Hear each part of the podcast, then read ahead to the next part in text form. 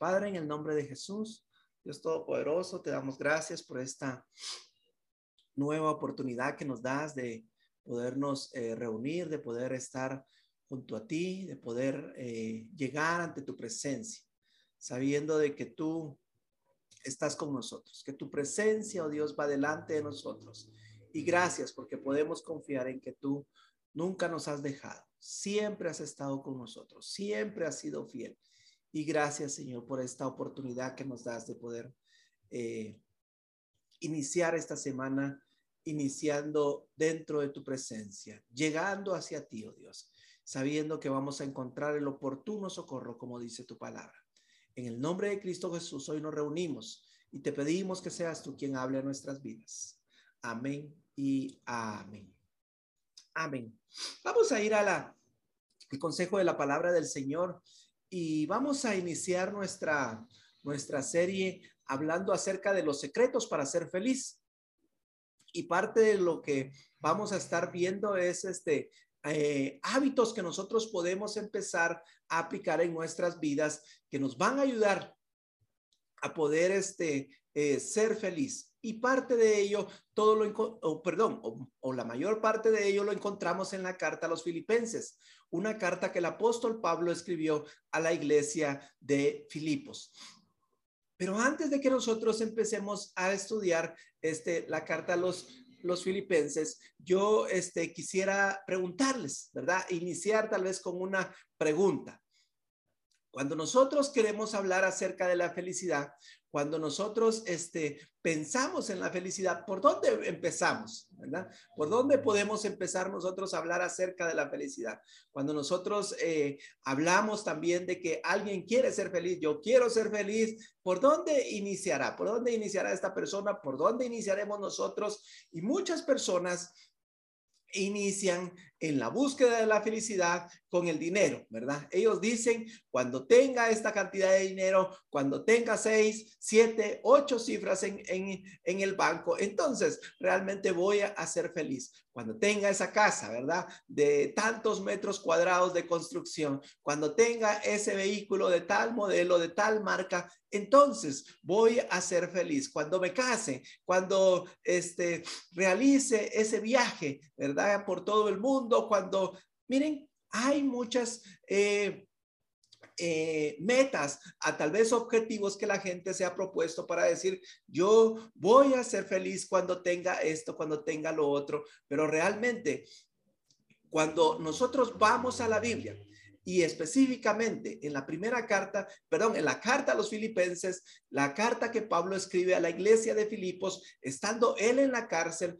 él escribe esta carta de cuatro capítulos que vamos a estar estudiando nosotros a lo largo de las siguientes semanas. Y él escribe esta carta que ha sido llamada la carta del gozo.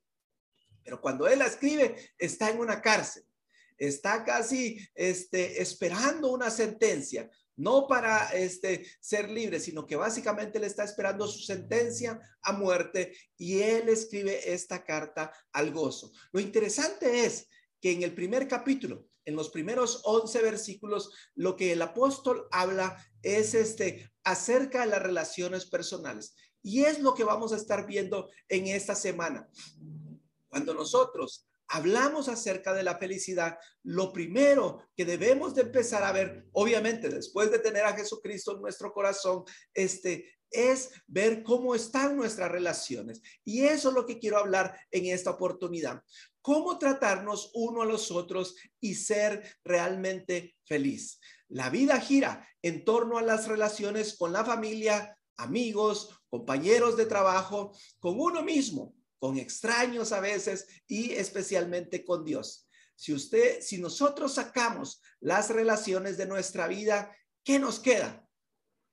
La vida consiste en ello, en relaciones, porque si quitas las relaciones de tu vida, ¿qué tendrás?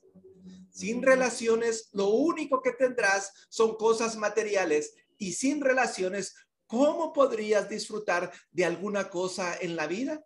Las relaciones son sumamente importantes. De hecho, afectan cada una de las áreas de nuestras vidas y determinan si realmente eres feliz o infeliz y si tienes una verdadera paz o no la tienes. Pues bien, me gustaría hablar en este devocional acerca de cómo tratarnos unos a otros. Eh, ya que este aspecto es importante en nuestras vidas, aunque a veces pensamos que se trata de algo que sabemos hacer de manera automática. O sea, no, hermano, ¿para qué vamos a, ocupar tiempo en pensar cómo debo de tratarnos, cómo debemos nosotros de relacionarnos, cómo debe ser mi trato con los demás? Pero realmente es algo que necesitamos aprender. Y sin embargo, Jesús habló de ello en diferentes oportunidades cómo debemos nosotros de tratar este a nuestro prójimo. Recuerda que este es el segundo mandamiento. El primero es amarás al Señor tu Dios y el segundo dice que es parecido, amarás a tu prójimo como a ti mismo. Pero en esta oportunidad yo te quiero hablar de un pasaje en la palabra del Señor que está en, en Mateo capítulo 7 y versículo 12. Jesús en este pasaje, en el capítulo 7, acaba de terminar de hablar acerca de la oración. Él está diciendo en los versículos anteriores, específicamente en el versículo 7, pedid y se os dará, buscad y hallaréis, llamad y se os abrirá. Y él está señalando que además que el Padre desea responder a nuestras oraciones y después de eso dice en el versículo 12, así que, y este así que hace una hace un puente en lo que Jesús acaba de decir, acaba de hablar de la oración, acaba de hablar que puedes pedir, que puedes llegar delante de tu Padre y que Él es un Padre bondadoso, que si nosotros siendo malos sabemos dar buenas dádivas a nuestros hijos, cuánto más nuestro Padre Celestial no nos va a dar aquellas cosas que nosotros le pidamos. Y entonces empieza el versículo 12. Así que todas las cosas, no algunas, sino que todas las cosas que queráis que los hombres hagan con vosotros, así también haced vosotros con ellos, porque esto es la ley y los profetas. Así que pensemos en esto unos momentos, ya que esto se trata de un mandamiento que pone de manifiesto el corazón de Dios y que nos dice lo que Él piensa acerca de nosotros y cómo quiere que nosotros tratemos a otros. Y si nos tratamos unos a otros como Jesús dijo, ¿qué ocurrirá? Pues podremos establecer relaciones según los principios bíblicos, relaciones fuertes, relaciones relevantes, la clase de relaciones que todos necesitamos, las cuales soportan diferentes pruebas de la vida. Y todos necesitamos esa clase de relaciones, ya sea en nuestra familia, con los amigos. ¿Cuántas relaciones eh, como estas tiene usted. O sea, de esas relaciones que son basadas en principios básicos, eh, bíblicos, perdón, relaciones fuertes, relaciones relevantes. ¿Cuántas de esas relaciones tienes tú a tu alrededor? ¿En cuánta gente puedes confiar realmente? ¿En cuánta gente tiene, tienes tu confianza absoluta? ¿Cuánta gente conoce que puede apoyarte y que es realmente leal a tu persona? ¿Qué confía en usted que, que, lo sostenga o que le infunda ánimo, perdón? ¿Qué personas hay a tu alrededor que confían en usted, que te pueden sostener y que te infundan ánimo? ¿Qué personas hay a tu alrededor que oran por este, tu persona y que son generosas contigo y que pueden ayudarte en momentos de necesidad? ¿Cuánta gente así conocemos nosotros? ¿Cuánta gente tenemos a nuestro alrededor? Y miren la pregunta, ¿a cuánta gente nosotros le manifestamos ser ese tipo de personas? Nosotros vivimos en una sociedad socialmente eh, egocéntrica, ¿verdad? Que es sumamente egocéntrica. Hemos llegado a ser una generación egoísta y que solo piensa en sí misma. Tenemos tanto pero actuamos como si no tuviésemos lo suficiente, porque no somos capaces de entender qué es lo suficiente. Ahora, permíteme decirte, nosotros no podemos obtener suficientes cosas materiales o prestigio o distinción o popularidad o cualquier otra cosa que sustituyan una relación fuerte, satisfactoria o agradable. Nosotros podemos tener todo lo que eh, la vida nos puede facilitar, pero si no tenemos una relación entrañable, una relación amorosa, una relación afectiva, una relación fuerte, una relación sólida en nuestras vidas, ¿sabes lo que ha pasado? Hemos, hemos salido perdiendo. No estamos ganando esa vida que Dios quiere que nosotros tengamos. Ahora, consideremos en un momento este versículo de la escritura porque la gente lo malinterpreta con frecuencia. Y alguien dirá, pero hermano, ¿de qué está hablando? ¿Verdad? Yo no trato, yo no trato mal a la gente, yo no le miento, yo no manipulo a las personas, ni, ni esto ni lo otro. Pero eso no fue lo que dijo Jesús. Lo que dijo Jesús fue esto. Trata a los demás y es una acción positiva como quieres que te traten a ti. Alardear acerca de lo que no se hace a la gente no es ni siquiera importante en este punto de la palabra del Señor. Lo importante es cómo los trata usted. No cómo dejamos de tratarlos, o sea, qué es lo que no hacemos, sino que qué es lo que estamos haciendo, cómo los estamos tratando. Y es muy importante que entendamos lo que Jesús dijo en este versículo. Es tan sencillo y esto fue lo que dijo. Todas las cosas Así que todo lo que nosotros queremos que los hombres hagan con nosotros también, nosotros debemos de hacer con ellos. Y él habla de todas las cosas, es decir, responder en toda circunstancia y en toda situación a quienes están a nuestro alrededor. Pues tenemos que tratarlos de la misma manera que queremos que nos traten.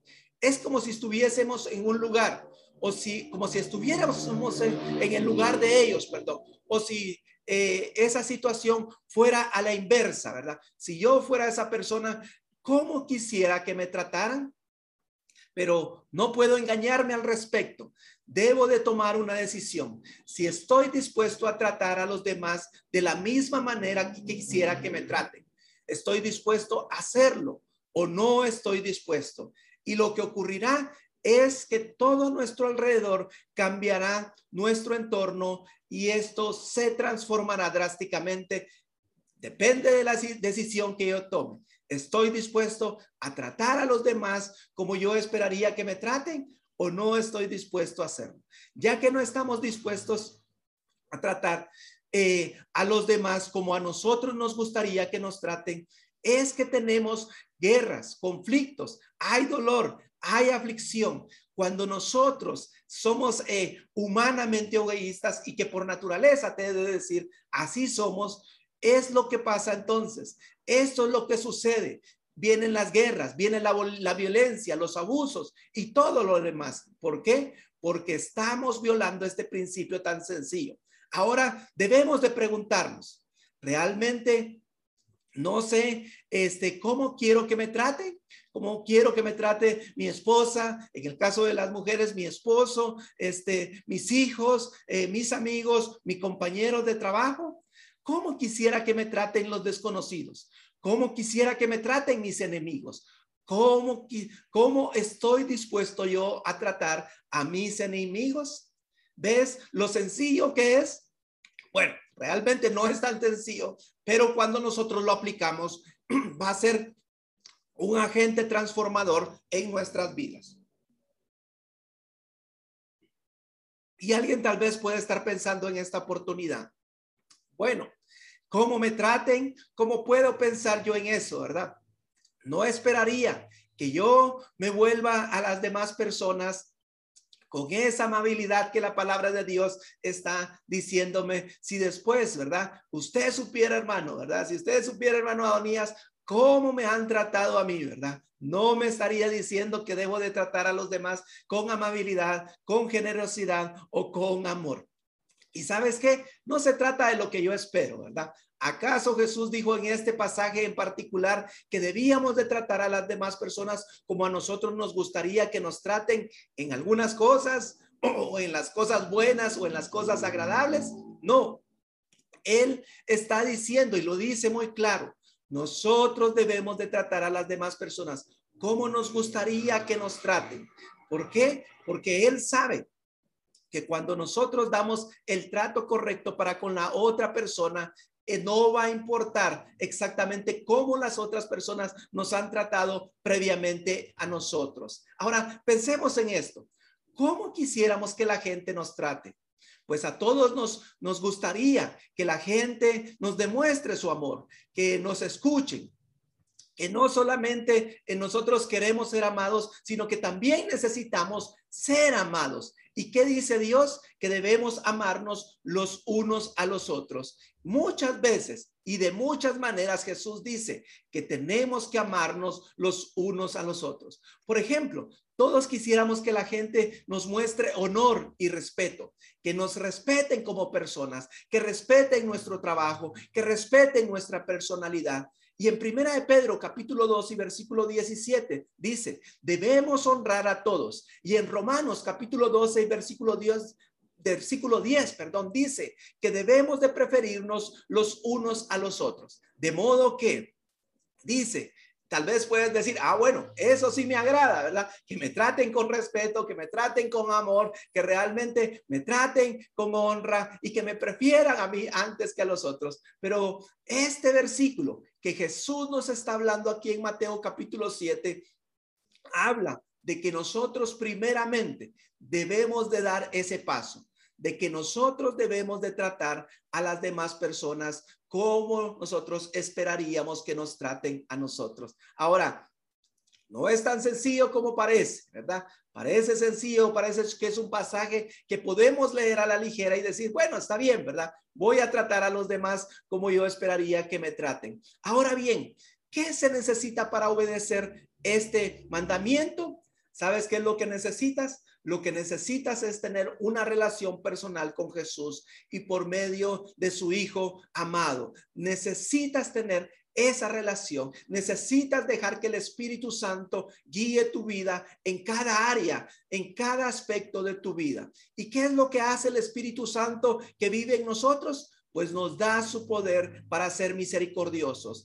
considerados y amables, sin tener prejuicios contra los demás y para estar dispuestos, no a ponernos a escoger, ¿verdad? No a poder decir, sí, a esta persona la voy a tratar como me gustaría que me traten a mí, a esta persona no, porque me hizo esto, hizo lo otro. No, se trata de amar a los demás, de tratar a todos de la misma manera. Y nosotros tal vez podemos preguntarnos, ¿realmente podemos hacer eso en nuestra vida? Claro que podemos hacerlo. Y también el Espíritu Santo en nuestras vidas, la llenura del amor de Dios en nuestras vidas nos va a capacitar y nos fortalecerá para que podamos llevar a cabo esta tarea. O sea, ¿Qué puedo obtener yo al, hacerlo, verdad? ¿Qué realmente, cuál es el beneficio para mi vida? Primeramente, es esa, esa sensación de éxito. ¿Por qué? Porque en primer lugar, estamos haciendo lo correcto, estamos cumpliendo lo que la palabra de Dios dice para nuestras vidas. En segundo lugar, tendremos esa sensación en nuestro corazón de que hemos agradado a nuestro Padre Celestial porque hemos hecho lo que dijo que hiciéramos acerca de tratar a los demás como nosotros queremos que nos traten a nosotros. En tercer lugar, una sensación de entusiasmo en cuanto a cómo tratará Dios ahora ¿Cómo me tratará Dios ahora por medio de los demás? Por haber tratado a estas personas como yo quiero que me traten a mí. Y luego tendremos esa sensación maravillosa que se produce al percibir cómo el amor del Padre fluye por medio de, de, nuestro ser hacia la otra persona. Y sabes una cosa, puede ser que la gente se resista y eso puede pasar. Puede que pase, pueda que no pase, ¿verdad? Pero eso no nos da la autorización para decir, bueno, si no quiere, no lo hago, ¿verdad? Eso nosotros debemos dejarlo en un segundo plano. Nosotros debemos de enfocarnos en lo que Dios va a hacer en nuestras vidas cuando nosotros estamos cumpliendo la palabra de Dios. Fíjese en esto y no debemos de olvidarnos. Si nosotros tratamos a los demás como queremos que nos traten a nosotros, el Padre nos va a bendecir de una forma como jamás podríamos imaginarnos y no tenemos que preocuparnos de las consecuencias, ya que nuestro Padre Celestial asume toda la responsabilidad de nuestro trato futuro. Cuando obedecemos este mandamiento tan sencillo, ahora sí podemos decir que es sencillo porque contamos con la ayuda de nuestro Dios y a través de su Santo Espíritu, nosotros podemos dejarle las consecuencias a nuestro Dios. Nosotros obedecemos y las consecuencias Él las asume. Él dice, ¿sabes qué, Adonías? Tú trata a los demás como quieres eh, que te traten a ti y yo asumo las consecuencias, yo asumo el resultado y definitivamente cuando nosotros estamos confiando en Dios, cuando nosotros acercamos a Él y queremos cumplir su palabra, Él va a hacer siempre lo mejor. Así que digámosle al Señor en esta mañana, creo en ti, Señor. Tú eres mi Salvador y quiero tener una relación correcta contigo con mi Padre, con Jesús, mi Salvador, con tu Espíritu Santo, que es mi consolador, pero también quiero tener una relación correcta conmigo mismo y con la gente que amo, con la gente que está a mi alrededor y la gente que llegaré a conocer en mi vida. ¿Sabes lo que va a ocurrir? Jamás volverás a ser el mismo. De repente las cosas perderán su encanto, las cosas materiales, ¿verdad? Y descubrirás el aspecto más importante de tu vida, que son las relaciones personales. Y descubrirás de qué se trata la vida. Claro que sí, se trata de relaciones. Y cuando las relaciones andan bien, vas a encontrar el secreto para ser feliz. Oremos. Padre, en el nombre de Jesús. Dios Todopoderoso, te damos gracias. Gracias porque tú eres bueno. Gracias porque tu fidelidad no se ha apartado de nuestras vidas. Nosotros muchas veces somos infieles, pero tú permaneces fiel. Y te agradecemos por esta bendición y por esta oportunidad que nos das de acercarnos al texto bíblico. Un texto que nos reta hoy, mi Dios, a que enfoquemos realmente nuestra vida en lo que realmente es importante, en lo que para ti es importante. Perdónanos porque muchas veces, oh Dios, hemos perdido el enfoque eh, importante en nuestras vidas. Y hoy te pedimos, Dios Todopoderoso, queremos tener una mejor relación contigo. Queremos conocernos a nosotros mismos de una mejor manera. Queremos tener una mejor relación con las personas que nos rodean, con, con nuestro círculo primario, Dios, con nuestra familia, con, nuestras, eh, con nuestros hijos, con nuestra esposa, con nuestro esposo, en el caso de las mujeres. Queremos tener una buena relación.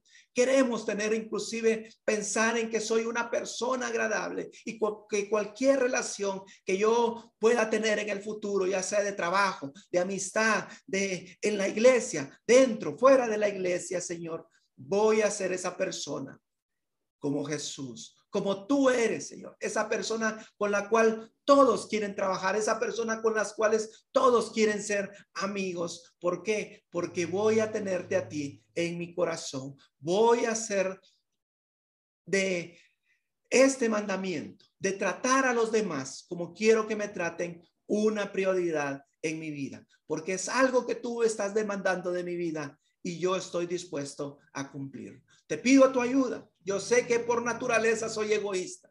Yo sé que por naturaleza yo quiero lo que a mí me conviene, lo que beneficia mis intereses, pero hoy te pido, mi Dios, que seas tú quien me dé la sabiduría para vivir de acuerdo a tus principios, de acuerdo a lo que tú tienes preparado para nosotros y de acuerdo a tus propósitos. En el nombre de Cristo Jesús. Amén y amén.